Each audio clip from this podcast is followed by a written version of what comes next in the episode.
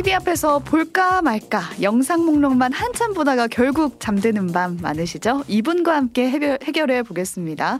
지금 오티티에서 가장 뜨거운 콘텐츠 소개해 주실 키노라이츠 강혜인 편집장 모셨습니다. 안녕하세요. 네, 안녕하세요. 오티티 통합 정보 제공 플랫폼 키노라이츠의 강혜인 편집장입니다. 네, 반갑습니다. 추석 연휴 잘 보내셨나요? 어, 이번 연휴가 굉장히 길더라고요. 그렇죠. 몰아볼기 딱 좋아하잖아요. 맞습니다. 그래서 오늘 얘기할 드라마들 몰아본다고 시간이 음. 금방 가더라고요. 네, 그래서 네. 어떤 작품을 골라오셨을지가 궁금한데 네. 오늘 추천해 주실 메인 작품부터 저희가 만나보고요. 이어서 어떤 콘텐츠가 순위권에 올랐는지 차트도 네. 살펴보는 시간 갖도록 하겠습니다.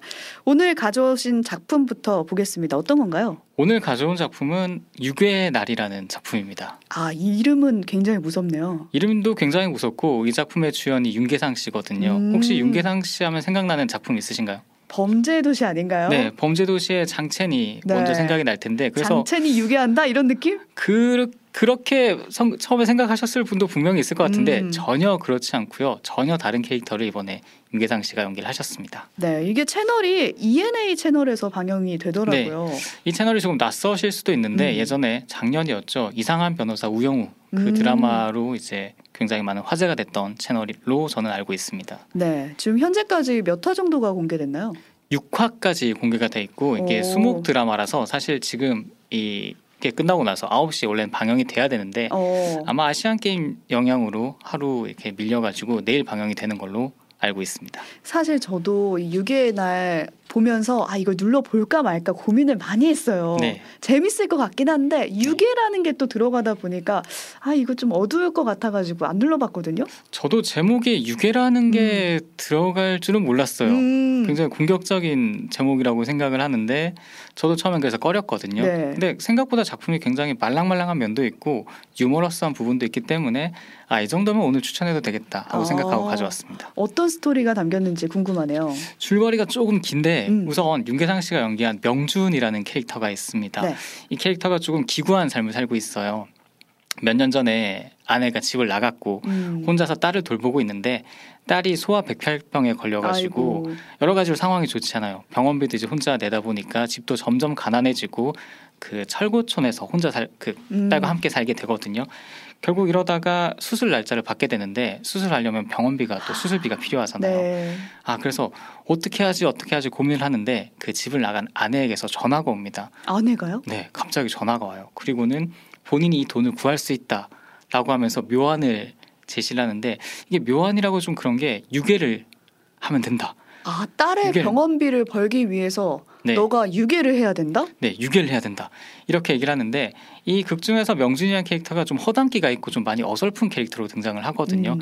근데 유괴라는 일에 전혀 적합하지가 않아요. 어설프면 안 되죠. 네, 그래서 유괴하는 당일에도 막 전화하면서 어떻게 해야 되지 어떻게 해야 되지 하고 있는데 그래도 해야 되잖아요. 딸의 병원비에서. 그래서 마음을 먹고 차를 딱 몰고 가는데 골목에서 갑자기 어떤 소녀가 튀어나와서 음. 쓰러집니다. 차에 부딪힌 건 아니고요.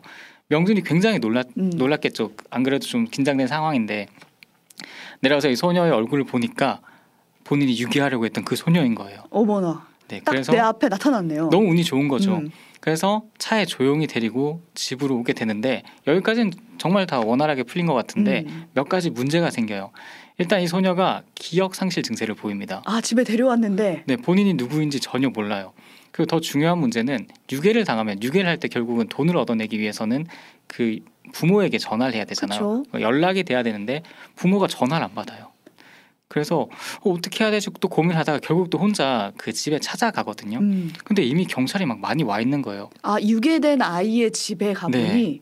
그래서 어, 내가 들켰나 이런 생각도 할 네. 법도 한데 알고 보니까 그 집에 있던 주인 그러니까 이 소녀의 부모가 살해당한 현장이었던 거죠. 여기서부터는 또 스릴러네요. 이미 유괴도 스릴러긴 한데 더 스릴러가 되는 거죠. 네. 그래서 명준이라는 인물은 이미 유괴를 했고 여기다가 본인이 하지 않은 살인 용의자로 지목이 되면서 쫓기게 된다는 이야기를 담고 있습니다. 와, 신기하네요. 뭔가 반전에 반전을 거듭할 것 같은 네. 비요약만 들어도 그런 느낌이 드는데 이게 동명의 웹툰이 있더라고요. 네, 정혜원 작가님의 네. 소설이 원작인데 소설하고는 조금 다르게 풀어냈다고요. 내용이 달라진 건 아닌데 음. 소설 같은 경우에는 삼분의 일 지점부터는 좀 형사물로서 장르가 바뀐다라고 돼 있는데 이 작품은 이 유괴당한 소녀와 유괴범, 이 명준의 관계를 좀 더 심도 있게 담아냈다고 오, 합니다. 웰시 고기님이 오 흥미로운 소재를 다 섞은 것 같은 작품이다라고 말해주셨어요. 근데 이게 더 남아있는 게 여기까지가 다가 아니에요. 이 사건을 파고 파다 보면은 이 살인 사건까지 파다 보면은 음. 예전에 있었던 막 원한 관계도 나오고 오. 이야기 너무 복잡해집니다. 그래서 근데 여기서 좀 이상한 생각 안 드세요? 어떤? 유괴당한 소녀와 유괴범이 같이 호흡하는 이런 이야기가 전개된다고 했는데 음. 둘은 상극이잖아요. 당연하죠. 한 명은 도망치고 싶고 한 명은 잡으려고 하고 해야 되는 거 아닌가요? 가해자와 피해자의 관계인데 음. 이게 조금 복잡합니다. 일단 유괴를 할 수 없을 만한 좀 순박한 인물이라고 했잖아요.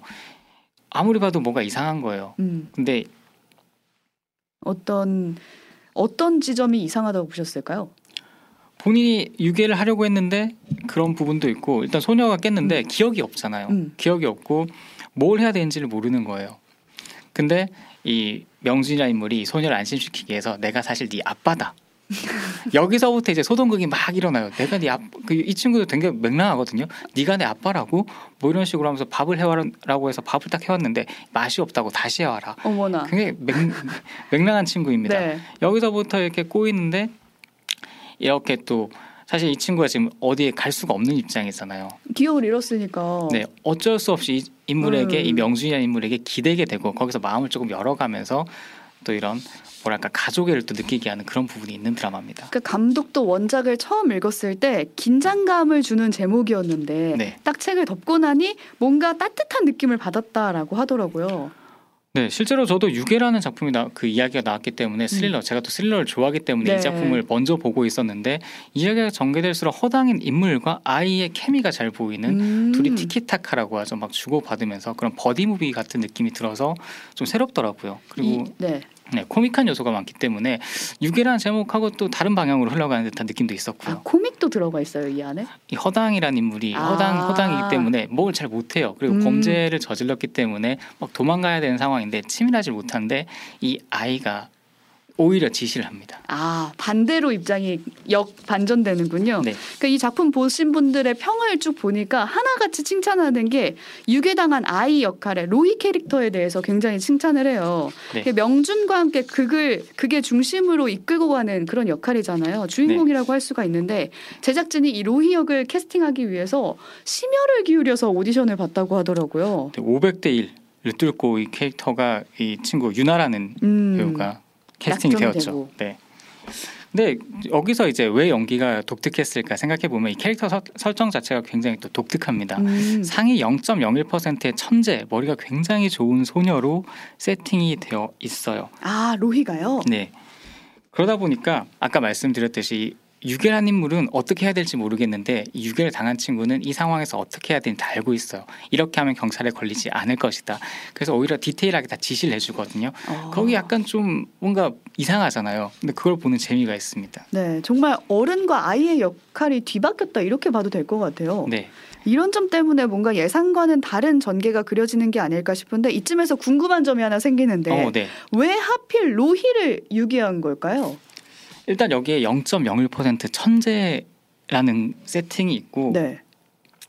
그리고 이 가족에게도 로이의 음. 가족에게도 뭔가 말 못할 비밀이 있습니다. 음. 더 얘기하면 스포일러이지만 이 천재 소녀가 그냥 천재가 된 게 아니에요. 어떤 아, 그래요? 묘한 과정을 통해 된 건데 네. 사건을 파헤치다 보면은 결국 로이의 과거도 드러나고 명준이란 캐릭터도 알게 모르게 사연이 있어요. 음. 여러 가지 이력이 있는 그런 부분들이 나오기 때문에 저는 사실 그래서 이 제목 유괴라는 제목이 맥거핀처럼 활용이 됐다고 생각을 하거든요. 아, 그러니까 줄거리에는 별로 영향을 주지 않는데 그냥 네. 시선만 끄는 건가요? 정확히는 줄거리에 영향을 주긴 하는데 음. 유괴보다 더 큰 범죄가 뒤에 있습니다. 인물들이 아. 더 많아지고 이들이 추구하는 게 너무 다양해요. 그래서 보면 볼수록 그런 부분 캐릭터들도 잘 살아있고 범죄 스릴러로서 추리해야 될 부분이 너무 많아서 전 지금도 음. 재밌게 보고 있습니다. 얘기를 들으면 들을수록 빨리 집에 가서 보고 싶다라는 생각이 드는데 지금까지 이엔에이 드라마 유괴의 날 관람 포인트를 좀 짚어주셨어요. 볼까 말까 망설이는 분들이 아직도 있기 때문에 딱 나눠서 추천, 비추천 설명해 주신다면요? 우선은 범죄 스릴러를 좋아하는 분들은 그 추리할 수 있는 요소가 너무 많기 때문에 음. 개입할 수 있는 요소가 너무 많기 때문에 좋아하실 거라고 생각을 하고요. 그리고 티격태격하는 이 아이와 어른의 케미가 정말 좋아요. 이런 걸 버디무비라고 막 둘이 싸우다가 음. 막 갈등도 하고 풀어내고 결국 감동적인 이야기까지 가는, 둘이 이렇게 친분을 쌓아가면서 유사 가족 같은 관계를 보여주거든요. 그런 부분을 좋아하시는 분이라면은 봐도 좋지 않을까 생각이 어, 듭니다. 제가 딱 여기에 속하기 때문에 이거는 네. 추천을 당해야 되겠다라는 아, 생각이 들고 네. 비추천 한다면 어떤 분들한테 이거 보지 말라 하실 건가요? 근데 개인적으로 제가 처음에 적응하기 힘들었던 게 아무리 어설픈 캐릭터라고 해도 좀 너무 자기적이라는 느낌이 드는 경우가 있었거든요. 아, 설마 이렇게까지 이런 느낌 드는. 네, 그래서 그런 부분에 좀 깨는 분들은 음. 이입하기가 쉽지 않을 수도 있겠다라는 생각을 했습니다. 그런 캐릭터 설정에 좀 몰입이 잘 안 되시는 분들, 네. 그분들은 보지 마시라라는 네. 말이었습니다. 오늘의 메인 작품 유괴의 날 살펴봤고 다른 작품도 하나 더 들고 오셨더라고요. 사실 이 작품을 메인으로 할까 고민이 많았습니다. 실제로 오. 아까 나중에 차트를 보게 되면은 훨씬 높은 랭킹에 랭크가 되어 있거든요. 네, 어떤 작품인데요? 바로 시인의 탈출이라는 작품입니다. 인기가 많더라고요.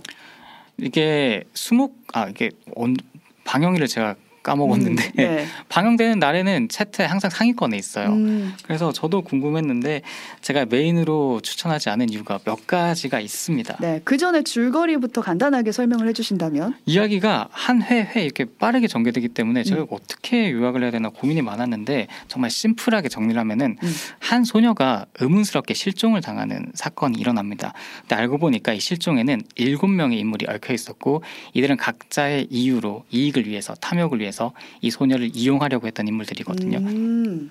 근데 이들은 이 소녀가 없어지고 나서 너무 행복해졌어요. 왜냐하면 본인의 추악함을 드러내지 않아도 되니까. 그리고 나서 시간이 얼마나 흘렀을까, 이들이 우연히 한자리에 모이는 계기가 마련이 됩니다. 네. 그리고 그때 굉장히 괴기한 사건도 일어나고 이 실종된 소녀를 생각할 수밖에 없는 그런 상황이 계속 전개가 되죠. 아, 그럼 이 소녀를 아는 칠 인의 이야기가 계속 나오는 거군요. 맞습니다. 어, 저는 이 미리 좀 찾아봤는데 의상이, 의상이나 뭔가 그 배경이나 그리고 머리 스타일이나 이런 게 좀 과한 면이 있더라고요. 그래서 이거 누가 봐도 약간 막장 드라마 같은데 이런 느낌을 사실 받았거든요. 네. 아, 막장이라는 그 워딩을 쓰는 게 굉장히 조심스러운 게 이 작가님이 근데 이 쓰신 작가님이 김순옥 작가님인데 네. 이미 기사에서 미디어에서 이미 막장이란 말을 굉장히 많이 쓰고 계시거든요. 음. 근데 그것도 뭐 나름의 전 능력이라고 생각을 하기 때문에 장르를 만든 거죠. 네, 이 막장 말고 좀 더 좋은 표현은 없을까 음. 싶은데 방금 말씀하신 것처럼 뭔가 좀 과하다. 인물들이 전부 다 좀 과해 보여요. 그러니까 이런 사람이 없지는 않은데 이런 사람들만 있을까 싶은 어... 그런 구도. 그리고 김순옥 작가님의 작품을 혹시 보셨다면은 아내의 유혹도 있고 특히 펜트하우스. 그렇죠.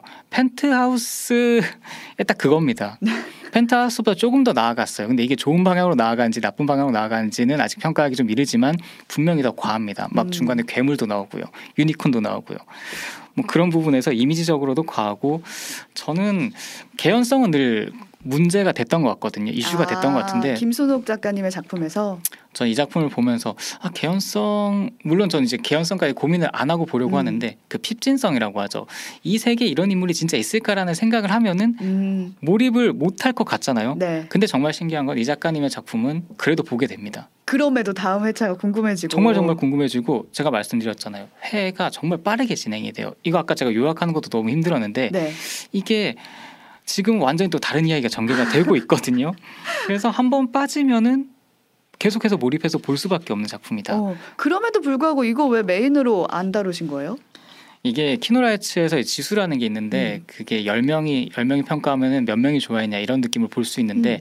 삼십 퍼센트 정도의 지수를 보이고 있더라고요. 삼십사 퍼센트. 그러니까 열 명 정도가 보면 한 삼, 네 명 정도만 만족하는 아. 그런 작품이고 네네. 실제로 제가 키노라이츠 유저분들의 평을 보니까 욕하면서 본다.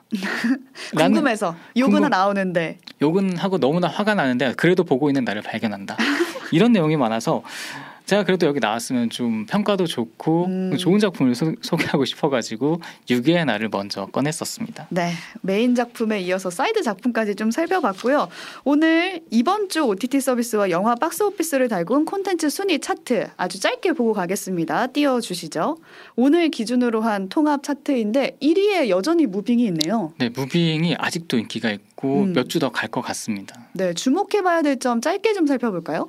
제가 여기서 주목하고 싶은 점은 정말 오랜만에 영화가 많이 보인다는 건데 음. 그중에서도 밀수와 콘크리트 유토피아라는 작품이 아. 있다는 겁니다. 이 작품은 사실 지금 극장에 가서도 볼 수 있는 그렇게 그쵸. 많은 관은 아니지만 네. 볼 수 있는 작품인데 장, 지난주 구월 이십육일쯤에 이 차 판권이 풀린 걸로 알고 있어요. 음. 그럼으로써 이제 다양한 플랫폼에서 브이오디 서비스 등으로 볼 수가 있게 되었고 정말 많은 분이 봤다고 해요. 그래서 지금 저 차트에 올라와 있는 거고요. 네, 이 작품까지 소개해드리면서 오늘 여기서 좀 아쉽게도 마쳐야 네. 될 것 같아요. 오늘 다른 작품들이 다양하게 많았는데 오늘 여기서 인사 나누도록 하겠습니다. 여기까지 매일 밤 볼까 말까 고민하다 잠드는 밤을 해결해 주시는 분이죠. 키노라이츠 강혜인 편집장과 함께했습니다. 고맙습니다. 고맙습니다.